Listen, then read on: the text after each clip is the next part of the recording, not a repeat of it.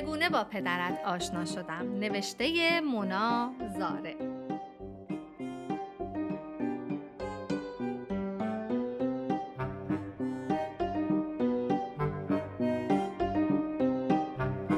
با خانشی از مارال قسمت سی و دوم. نامه شماره سی و دو. مردا همه همینن. قرار بود امروز آخرین نامه ای باشد که برایت می نویسم. من و سامان می خواستیم با هم ازدواج کنیم. اما اتفاقی افتاد که همه چیز عوض شد. از صبح همان روزی شروع شد که مثل امروز پنج شنبه بود. دست و پاهایم را از زیر پتو بیرون کشیدم و خودم را کش و قوس دادم و یادم افتاد که دیگر شوهر دارم. و سامان در اتاق بغلی خوابیده است. از شوق شانه هایم را لرزاندم. هنوز کلم زیر پتو بود که نگاه سنگینی را روی خودم از همان زیر حس کردم. پتو را کنار زدم و شیوا با تابلوی مقوایی که به چوب بست کرده بود بالای سرم ایستاده بود. شیوا دختر خاله مامان بود که وقتی به سن بلوغ رسید و متوجه فرق بین زن و مرد شد سه روز از خانه فرار کرده بود. وقتی هم که برگشت کت و شلوار تنش می کرد و موهایش را آلمانی می زد. از زیر پتو بیرون آمدم و دستی روی چشمهایم کشیدم و گفتم به به شیوا مردی شدی واسه خودت تابلویش را کوبان توی سرم و گفت یعنی خاک توی سر بدبختت. همیشهش همین بود. از تختم بیرون آمدم. شیوا با آن های گود رفتش به من خیره شده بود و آنچنان دندانهایش را روی هم فشار می‌داد که دور لبهایش چروک شده بود. از گوشه تختم آدامس جویده شدم را کندم و دوباره گذاشتم در دهانم و گفتم چه خبر؟ نسل مردار منقرض نکردی هنوز؟ تابلوش را روبرویم چرخاند. رویش نوشته شده بود وابستگیت را از مردان برهان ای زن ضد زن به تابلو نزدیکتر شدم و آدامسم را ترکاندم و گفتم وابستگیم را چکا کنم؟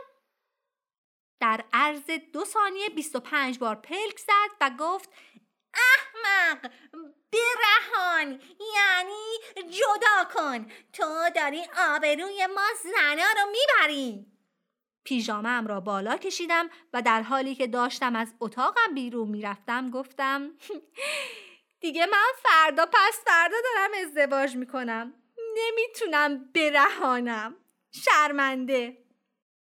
شیوا دسته تابلوش را به زمین کوبید و شبیه بختکی که خودش را زور چپان کرده باشد روی زندگیت گفت دیگه نمی‌تونی. انداختیمش بیرون. کلم خورد به در اتاق. شیوا از جیبش یک تومار چند متری بیرون کشید که نمی‌دانستم تهش دقیقا به کجایش وصل بود که مثل دستمال توالت به بیرون میکشیدش. دنبال نوشته گشت و با صدای بلند شروع به خواندن بیانیهاش کرد. به دلیل کوچک شمردن عزت زن و نشان دادن وابستگیت به مردها و درخواستت جهت ازدواج که مبتنی بر ضعیف و بدبخت بودنت می باشد که همه محله و فامیل را از قصد پوچ و سطحیت با خبر کردی و غرورت را لگدمال نمودی ما مدافعین حقوق زنان تو را لکه ننگی در جامعه می‌بینیم. و وظیفه داریم از لجنی که در آن در حال کرال زدن هستی بیرونت بکشیم. باشد که آدم شویم. یک مشت آبی که در دهانم طی این سخنرانی جمع شده بود قورت دادم و به طرف اتاقی که سامان در آن خوابیده بود دویدم. سامان در اتاقش نبود. به طرف شیوا برگشتم و دستم را دور گلویش انداختم که سنگی به شیشه اتاق خورد. شیوا من را از خودش جدا کرد و داد زد همشون اومدن. باورم نمی‌شد. اما یک مش زن به علاوه دایی امیدت و پدر بزرگت با تابلوهایی شبیه تابلوی شیوا در کوچه ایستاده بودند و شعار می‌دادند. شیوا در کمدم را باز کرد و در حالی که وسایلم را وارسی می کرد گفت قانون اول زن نباید راه به راه بگه شوهر می‌خوام. جعبه آدامس های بادکنکیم را از جاجورابی پیدا کرد و پرد کرد توی سطل آشغال. قانون دوم. آدامس جویدن و به این شکل باد کردنش در شان یک زن نیست. یقه شیوا را از پشت گرفتم و به زور بلندش کردم. پاهایش را به زمین میکوباند که جیغ زدم. شوهر من کجاست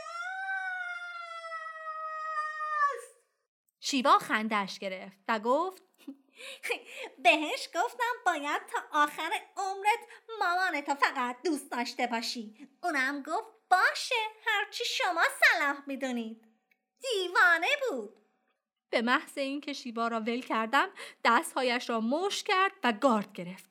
روی صندلی گوشه اتاق نشستم و گفتم راست میگی حالا زشته؟ شیوا روبرویم در هوا چند مش زد و گفت قورت کجا رفته اولاق دمپاییم را به طرفش پرت کردم و گفتم در توانت هست حالا انقدر فش ندی؟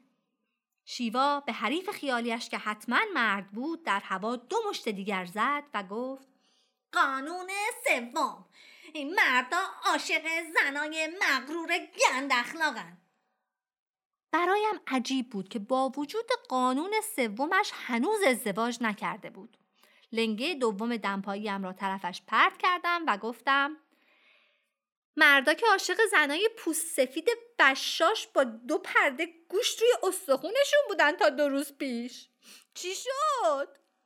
این بار شیوا مشتش را واقعا توی صورتم کوباند و نعره زد از زیر مشت و لگدش لیست خوردم و در خانه داد زدم.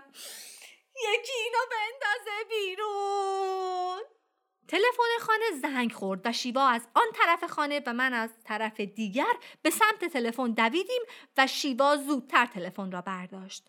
گوشم را چسباندم به تلفن و شیوا پسم زد. عین خیالش هم نبود زندگیم را به هم زده. گوشی تلفن را جلوی دهانش گرفت و داد زد.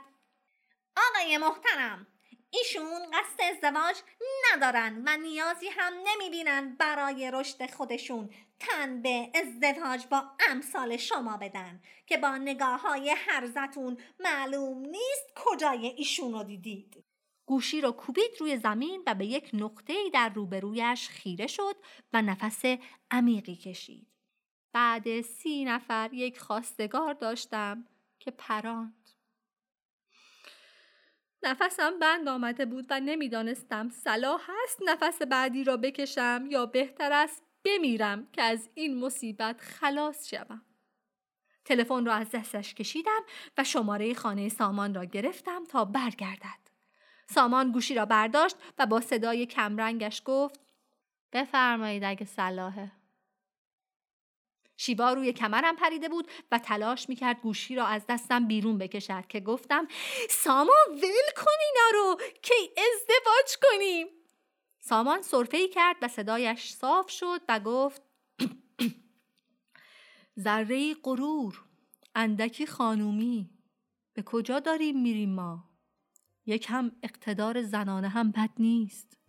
قطع می‌کنم. خدا حافظ شیوا به شانم زد و انگشتش را تا نزدیکی چشمم آورد و گفت مردا همه همینن. آدامسم را یک بار دیگر ترکاندم و شوتش کردم بیرون. نمی‌دانم تا به حال دهانت دوخته شده یا نه اما سرویس که شده. همان حس و حال را تصور کن در آن موقعیت چون من حال ندارم توصیفش کنم. همان روز بود که همه چیز عوض شد. خیلی خیلی عوض شد. فعلا مادرت.